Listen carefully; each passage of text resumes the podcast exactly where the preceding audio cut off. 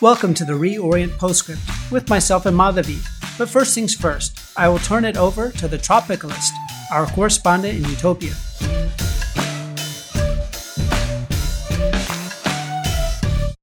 Thank you, Jesse. Not too many people know that the Greek word for utopia means both a good place and no place. Maybe the perfect place is one that doesn't really exist. Anyway, we're taking a quick break from regular programming to examine patterns in history that might give us a sense of where we're headed to in the future. Marshall McLuhan, the influential communications theorist, was famous for saying that the medium is the message. McLuhan would say, IBM really took off once it realized it was not in the business of making office machines, but actually in the business of processing information. And in a more contemporary parallel, social media companies are not in the business of connecting people, but rather harvesting user data. We haven't yet determined what exactly the business of 5G is, but maybe going back 1,500 years will give us a clue. We are now in the 8th century, the dawn of the golden age of Islam, which non-Eurocentric historians are increasingly acknowledging as an era of globalization preceding our own, with Islam as the universal belief system and Arabic the lingua franca. What were the information and communications technologies, or ICT for short, that allowed for the global spread, we're talking from Spain to Sulawesi, of the words of a teacher in an off-the-radar, underdeveloped, nomadic desert community? In fact, in many ancient cultures, person-to-person oral transmission was preferred. It was thought that the act of writing down or putting to paper sacred revelations somehow made them less sacred. Think about it. If somebody tells you a very powerful secret, if you write it down, it makes it that much more likely that anyone can find it and read it, thereby reducing the potency of the secret. Of course, if knowledge is power, by ensuring only a select few receive knowledge, you are also able to concentrate power in a few hands. This level of control could not work with the egalitarian proselytizing impulse of the early Muslims. As my Muslim friends like to tell me, Islam is a kind of socialism, and they wanted to get the word out to as many common folk as possible. Although the Quran was originally passed on via oral recitation, it wasn't long before it was written down. First on palm leaves and papyrus, and then on a revolutionary new medium, for which the IP had just been forcefully wrested from China. Can you guess? Yeah, paper. Paper was much smoother to write on and easier to procure than the ICT that preceded it. So these two technologies, paper and writing, were key to establishing a literary culture in the Islamic world, as they greatly facilitated the transmission of knowledge. At the same time, the wealthy Caliph of Baghdad, Harun al-Rashid, he put up the capital to begin a vast translation project where all the extant scientific knowledge in the world, whether Greek, Indian, or Chinese, was translated into Arabic. And having a common medium of communication, a lot like the common standards we talk about in 5G, was a necessary prerequisite for the period of scientific innovation that was to follow. At the peak of knowledge production, the largest library in the Islamic world had 400,000 volumes, while the largest library in Christendom, late to the paper party, only 2,000. But it wasn't long before this early idealism came up against the reality of political power. Too much decentralization, think edge computing, and democracy becomes populism. Now, where have I heard that before? Anyway, to push back against this decentralization, two decisions were made. The first was to make Arabic the language of Islam, such that the Quran could not be translated, and the Arab world thus retained, and has continued to do so, a central authority in Islam. He who sets the standards. The second was to elevate the technology of writing to the status of a sacred art form, so that not just anybody could write down the Quran, only calligraphers who had undergone years of rigorous training in a center of Islamic culture could take on this task. By the way, just as better microprocessors lead to more immersive online environments, better paper led to ever more artistic calligraphy. The story doesn't end there, however. So When the printing press, another new and revolutionary form of ICT, you all know how the Gutenberg Bible changed the course of European history.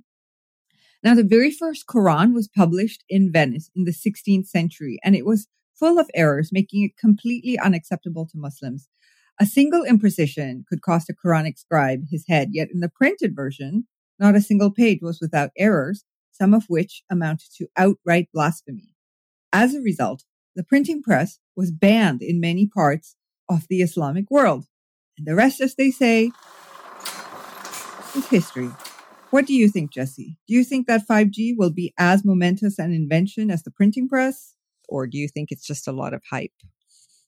That's a great question, Madhavi. It seems that we have been inundated with news and stories about 5G for the last couple of years, and it's beginning to be rolled out now. In fact, where I am here in Hong Kong, I'm just now signed up with a new 5G plan.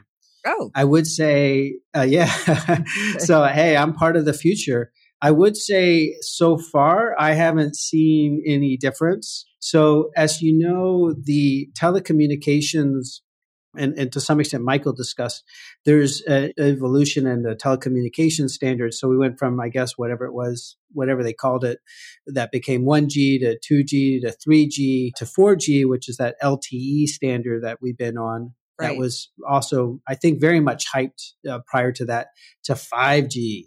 Now, 5G does seem to have maybe a much higher step up in terms of the potential applications, because we hear things about things like autonomous driving.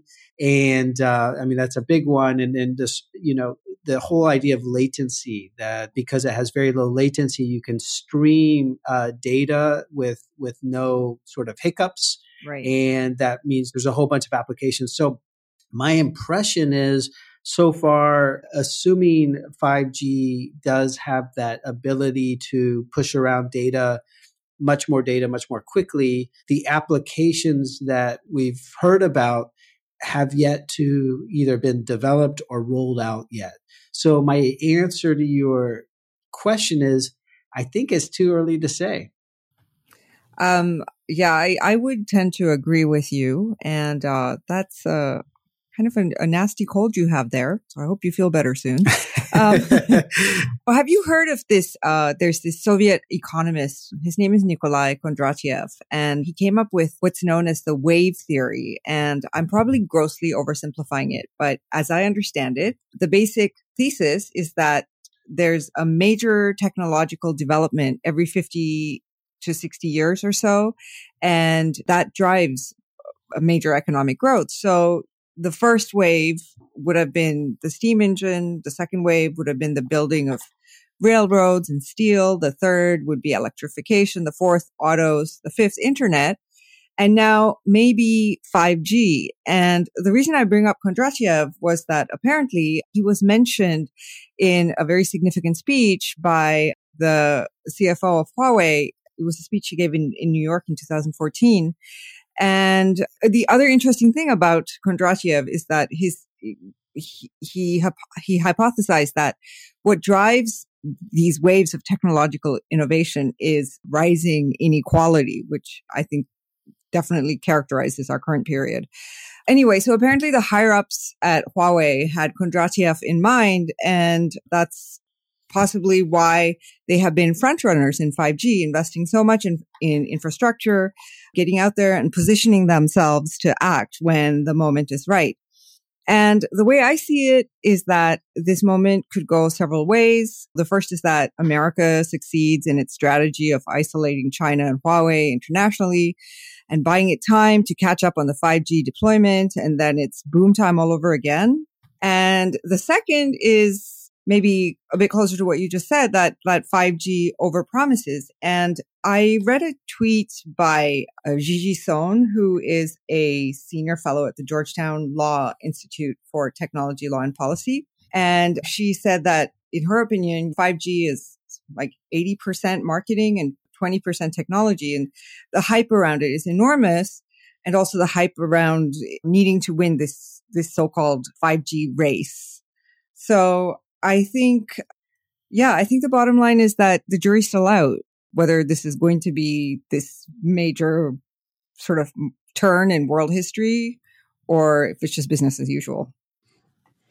Yeah, well, I mean, I think it's really easy for people to make eye-dropping predictions, proclamations that so-and-so is going to be the most consequential development in human history or in the last 20, 30 years.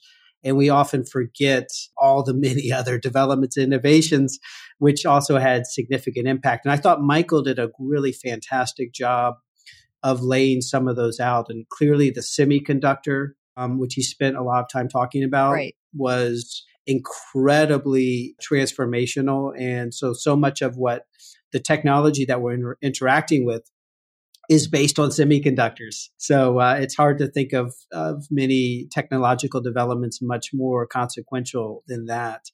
The other sort of point about 5G and the sort of the promise or the marketing or the hype about it, and then we're hearing stories, and I think even in your home country of India, of countries saying, well, we're not sure that 5G is that important or that the applications maybe for our country, does India really need autonomous driving? It's a little bit hard to imagine given India's infrastructure. Who in their right mind, right? Unless you're suicidal, get into like a self-driving automobile in India. There's no way. Exactly. I mean, that's a challenge for the imagination, right? Autonomous vehicle navigating the unbelievably crowded, narrow streets of India. Oh. And then I think it's really interesting on the flip side, in advanced countries like the United States, we've actually heard executives talk about 6G. Oh. Saying, our focus isn't on 5G, but it's on 6G. And I don't know exactly what 6G is supposed to do. So it just shows that perhaps we don't know the whole story. Perhaps this will be the 5G decade, and we'll find out that it sort of, what was his name again? Kondratiev. Kondratiev, perhaps he's correct, and Huawei has seized this moment, and it will be the dominant firm because it embraced 5G so enthusiastically. Or maybe there's another scenario where 5G starts to look more like 4G and 3G and 2G as one step evolutionary in this long progression of telecommunications innovation we've seen now for many decades. Yeah. And okay, so just going back to the case of the US and Canada, right? And this is something that Gigi Sohn and a bunch of other people have said repeatedly, that the sort of more immediate or pressing need before 5G, especially now during COVID, is to ensure broadband access for a larger swath of the population. And I think I've told you this before, but even here in Toronto, if you go just a few hours north of the city, and Toronto is like the economic center of Canada, right? People don't have broadband access. And during this pandemic, like a lot of kids just stopped attending school altogether because they couldn't really access online education because they have dial-up internet in this day and age.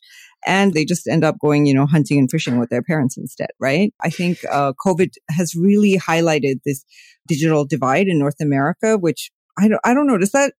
Is it that bad in East Asia, especially in? Yeah, I mean, that's a great point, Madhavi, sort of thinking on a sort of a broader national level, policy level. And my impression is in Northeast Asia, so in China, Japan, and Korea especially, the prevalence of high-speed internet, and I presume broadband internet throughout their countries and populations is pretty impressive. Right. And perhaps that's going to start showing up in, who knows, economic data figures or business figures where those investments that they pay dividends, and we'll be able to see them in various ways. And that's a great question. And given the pandemic and this whole shelter-in-place policies, the importance of having high-speed internet into the home, has never been greater. Of course, in other parts of Asia, particularly Southeast Asia and maybe South Asia, I don't think the telecommunications infrastructure is as well developed. In the US context, you have Elon Musk now, and he's created a satellite internet, what they call a constellation called Starlink. And so he's going to provide, and I think they're already rolling out beta trials of this, of basically satellite internet access. So anywhere on the earth, you could be a subscriber to Starlink, and they're putting tens of thousands. SpaceX, his company, is installing or placing tens of thousands of satellites around the Earth in a constellation, and they will provide internet access. And presumably that would be whatever telecom standard, whether that's 5G, 4G, or 6G, will run on that. And so sort of back to Michael's discussion about horizontal versus vertical types of technological models. So like, as Michael's saying, I think there might be a Chinese standard for 5G and maybe a non-Chinese standard for 5G, and we might have different regions. But the Elon Musk model of having a global service that's open to everyone, I could imagine will be incredibly attractive to companies and individuals around the world. I don't know what's going to happen with that in China, whether that'll be allowed to operate in there. But that's I think a really interesting, important evolution in this sort of internet technological ecosystem that's evolving. I think it's a wonderful idea. I also foresee that a lot of national governments might have a problem with it. I know, for example, so there's a region in the Himalayas where I work, and it's at the border of India and Pakistan. And you are not allowed to use satellite phones in that area because it's highly sensitive, right? So I think there are regions where it's sort of in government's interests to keep the connectivity down to an absolute minimum. And those tend to be like... Indeed. Yeah. And that's going to be one of the tensions, right? Between security issues and the need for people to access the internet, global internet, right? To develop and take advantage of the global economy. And each country is going to try to find, I guess, a balance that works for them and their own particular situation and their certain areas. So, I tend to be a bit... There won't be one size fits all. An Elon Musk skeptic. So, let's see. And I'm a Tesla owner, so laying my cards on the table. I was one of the first Tesla owners in Hong Kong and have followed him for 10 years. I'm a huge fanboy, and my biggest regret is not having bought his shares. And, I could have... You bought the car, but you didn't buy the shares? Exactly. So that was my biggest regret. And I could have probably retired from my day job if I had when I first started learning about him. But he's certainly someone to watch, and he's been controversial. There's been a lot of skepticism about him, obviously, over many years. But now Tesla's just been included in the S&P 500, and it's the biggest company ever to be included, meaning that they normally smaller than included. So he is now officially part of the establishment in the United States of established corporations. Okay, well, I hope one day, Jesse, we can have him on this podcast. Me too. I do too. That's okay. We'll make that a goal. And as you know, he has a huge factory in China. And they're producing Teslas in China. So I imagine, hey, Elon Musk, if you're listening, we'd love to have you on the Reorient podcast. That's right. So, here's the other possible outcome, right, with the 5G. And that is that instead of the world sort of becoming flat, it ends up sort of splintering into these different silos, right? And in fact, that is in fact what happened with 3G in Japan. And it's a phenomenon that Japanese business schools call Galapagosization, like after the Galapagos Islands and the Galapagos turtles. How do you say that in Chinese? Yeah, I don't know. But the idea there is that Japanese 3G phones, maybe Galapagos. Okay, I'm not even kidding. So the idea is that these 3G phones, Japanese 3G phones, were already so advanced in comparison to the rest of the world, they sort of spun off and evolved into their own species, right? Like the turtles. And I remember, so I worked in Tokyo for a year in 2008. And when we moved there, that was just a year after the iPhone came out in North America, and there was all this hype about it. But when I arrived in Tokyo, this Japanese phone that I had, it had all the features, right? I could use it to pay for my metro tickets, buy stuff at the 7-Eleven, take photos, download music, email, and even watch TV. So, but the Japanese were not really able to get a huge amount of overseas business out of you know, sort of their advanced technology, because even today, like, who uses Panasonic phones, right? And the Japanese had adopted 3G as early as 2001. But what happened was the rest of the world dragged their feet, and the Japanese phones just became too advanced for the rest of the world. So their phone makers focused on the domestic market instead, which was pretty lucrative. But then they became so specialized and so focused on the peculiarities of that market. Apparently, Japanese really like clamshell phones, which was actually the model that I had too, that they ended up missing out on the global smartphone boom. Now, I'm sure companies like Huawei have probably paid attention to the Japanese case, and maybe this is why they're focusing on developing 5G infrastructure overseas first. But I don't think they properly anticipated maybe the geopolitical developments and the breakdown of the US-China trade relationship. Yeah. And that's, you know, my conversation with Ronnie Chan obviously talks a lot about that and that shifting nature. And it has evolved really quickly. Yep. Yeah. So, I mean, it's possible then that despite all the hype about, you know, 5G ushering in a new era of global interconnectivity, what's going to happen is just the rest of the world's going to say, not for us, thanks, we're not ready yet. And China's just going to go ahead. And it might end up being like a Japan 3G situation. That's a really interesting point, Madhavi. And I read that somewhere, I think around 50 countries now have announced sort of restrictions on companies accessing their telecommunications network and putting in perhaps stricter evaluation measures, which I think that seems to be aimed at more or less at Huawei, or much of that aimed at Huawei.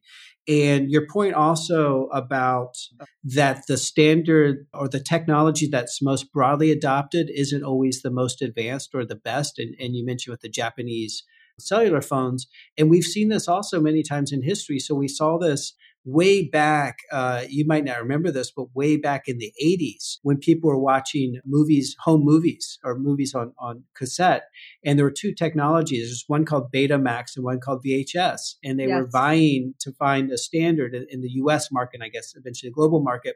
And Betamax was considered superior, but somehow VHS managed to win. And then every home movie was on VHS. And another example, and I think Michael alluded to this too in our talk, is with CDMA and GSM. So that was, those are, I think 3G, if I'm not mistaken, telecom. Yeah. And generally my impression was CDMA is superior to GSM. Oh, really? But somehow GSM, GSM won out to become the most popular standard. So for an innovator in technology, it's not enough just for them to think about the how advanced their technology is, but how will it be accepted more broadly by the rest of the world?